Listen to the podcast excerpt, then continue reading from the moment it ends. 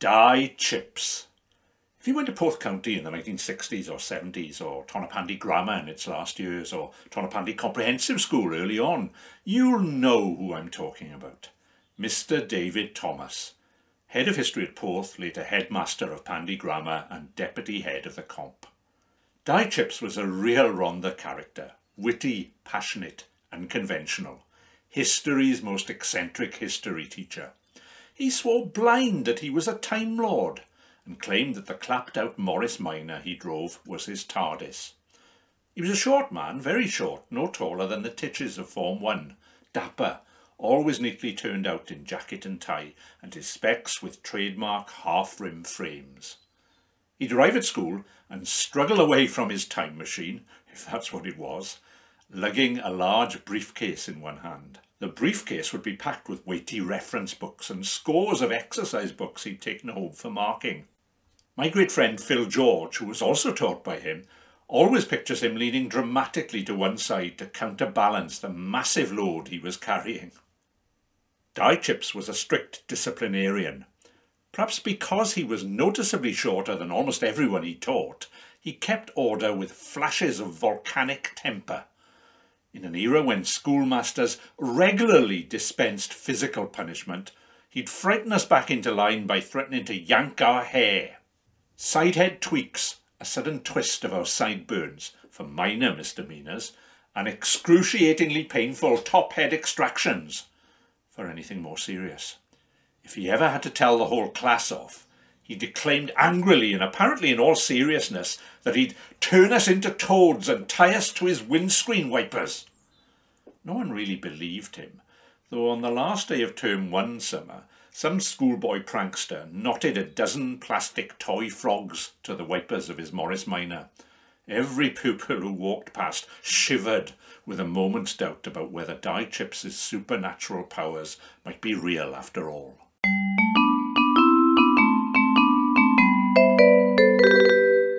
David Howell Thomas had been born in Cwmparc in 1935.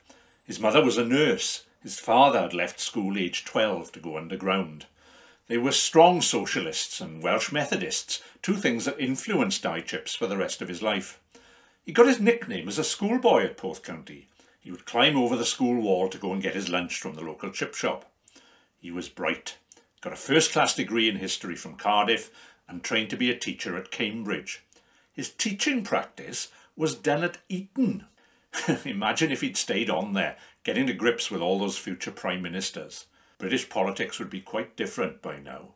Instead, he got his first teaching post at the King Edward VII Academy in King's Lynn, where he was soon famous for snorting snuff in class, another of his idiosyncrasies, and challenging pupils to take a pinch themselves. But the pull of the Rhondda was strong. In 1961, he came back to head the history department at Porth County, bringing his own unique teaching methods with him. Di Chips was a dictator a great dictator, but a dictator nonetheless. In the days before much of Welsh history was properly covered by readily available textbooks, and without today's instant online access to source material, Di Chip spent 95% of every lesson dictating to us, at breakneck speed, whole chapters of his own research work and theses. We had to write it all out word for word, page after page, directly into our exercise books. The only respite we got was if a sentence began with the word however, when Di Chips would pause each and every time to deliver melodramatically a deafening instruction about punctuation. It came across like an overstated parody of a fairground barker. However, comma. And then after a long pause, in the most reasonable of tones, as though nothing out of the ordinary had just occurred, always a comma after however and then instantly the pace of his dictation shot up to full throttle again, and on we went. Di Chips's method was further complicated by dividing the material into a rigid hierarchy of topics, sections, subsections, and sub-subsections, like some complex legal contract. Each heading was cross-referenced to a detailed analysis of past exam papers, offering model answers to any question the WJEC might throw at us. It was convoluted. It was instruction by rote. It was surely a guarantee of academic underachievement. However, comma, always a comma after however, it turned out to be amazingly effective. At the end of Form 4, a year early, the 33 boys in our class sat History O-Level. We all passed. Something like 28 of us got top marks at grade 1. An astounding performance. I think it even merited a mention in the Rhondda Leader. In one lesson, we were on one of Di Chips's banker topics, as he called them. Things we were bound to get an exam question about. The history of the South Wales coalfield. Di was dictating a subsection, or perhaps a sub-subsection, analysing the strategies of the coal barons and the rise of entrepreneurship. The bell was about to go for dinner time. We were all flagging, but Di powered on with his dictation. In 1828, Robert Thomas opened an exceptionally productive pit at Abercanaid near Merthyr, but he died five years later. However, comma, always a comma after however, when his widow Lucy took over the business, she hit upon the idea of selling the coal. Di Chips left the briefest of pauses at that precise point and an image came to us of these poor miners labouring away for years and years digging up all that coal, a huge mountain of the stuff just sitting there at the top of the pit, with no one having cottoned on to the idea that you could sell it. One of the boys laughed. And laughter, especially in a classroom, is contagious. In a flash, we were all giggling uncontrollably, and Di Chips started laughing too.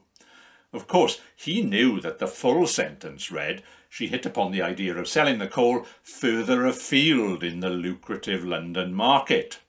But we never got that far. Thankfully, Di Chips had seen the funny side himself, so we didn't get turned into toads either.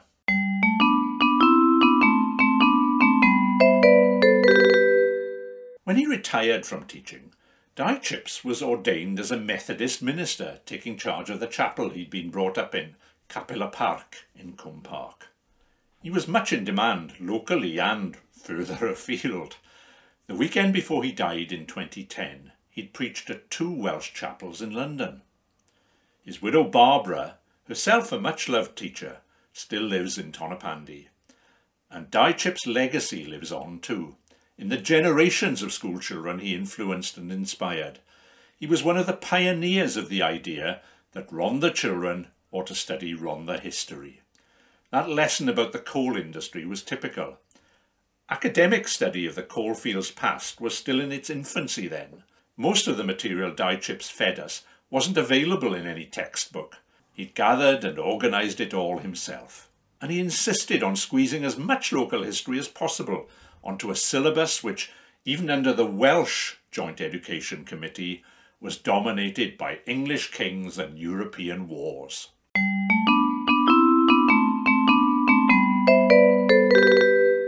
To end on a personal note, it's because Di Chips taught us that history begins at home that Phil George and I, as television producers in later life, gave so much emphasis to place when we made the story of Wales the BBC's official history of our nation with Huw Edwards in 2012. The series is back on the BBC iPlayer at the moment, so check it out and you'll see what I mean. Time and again, the audience's delighted reaction to stories located in their own home patch was, I never knew that. Unlike us, not everyone in Wales had had the privilege of being taught by Di Chips, or anyone like him, not that anyone was like him.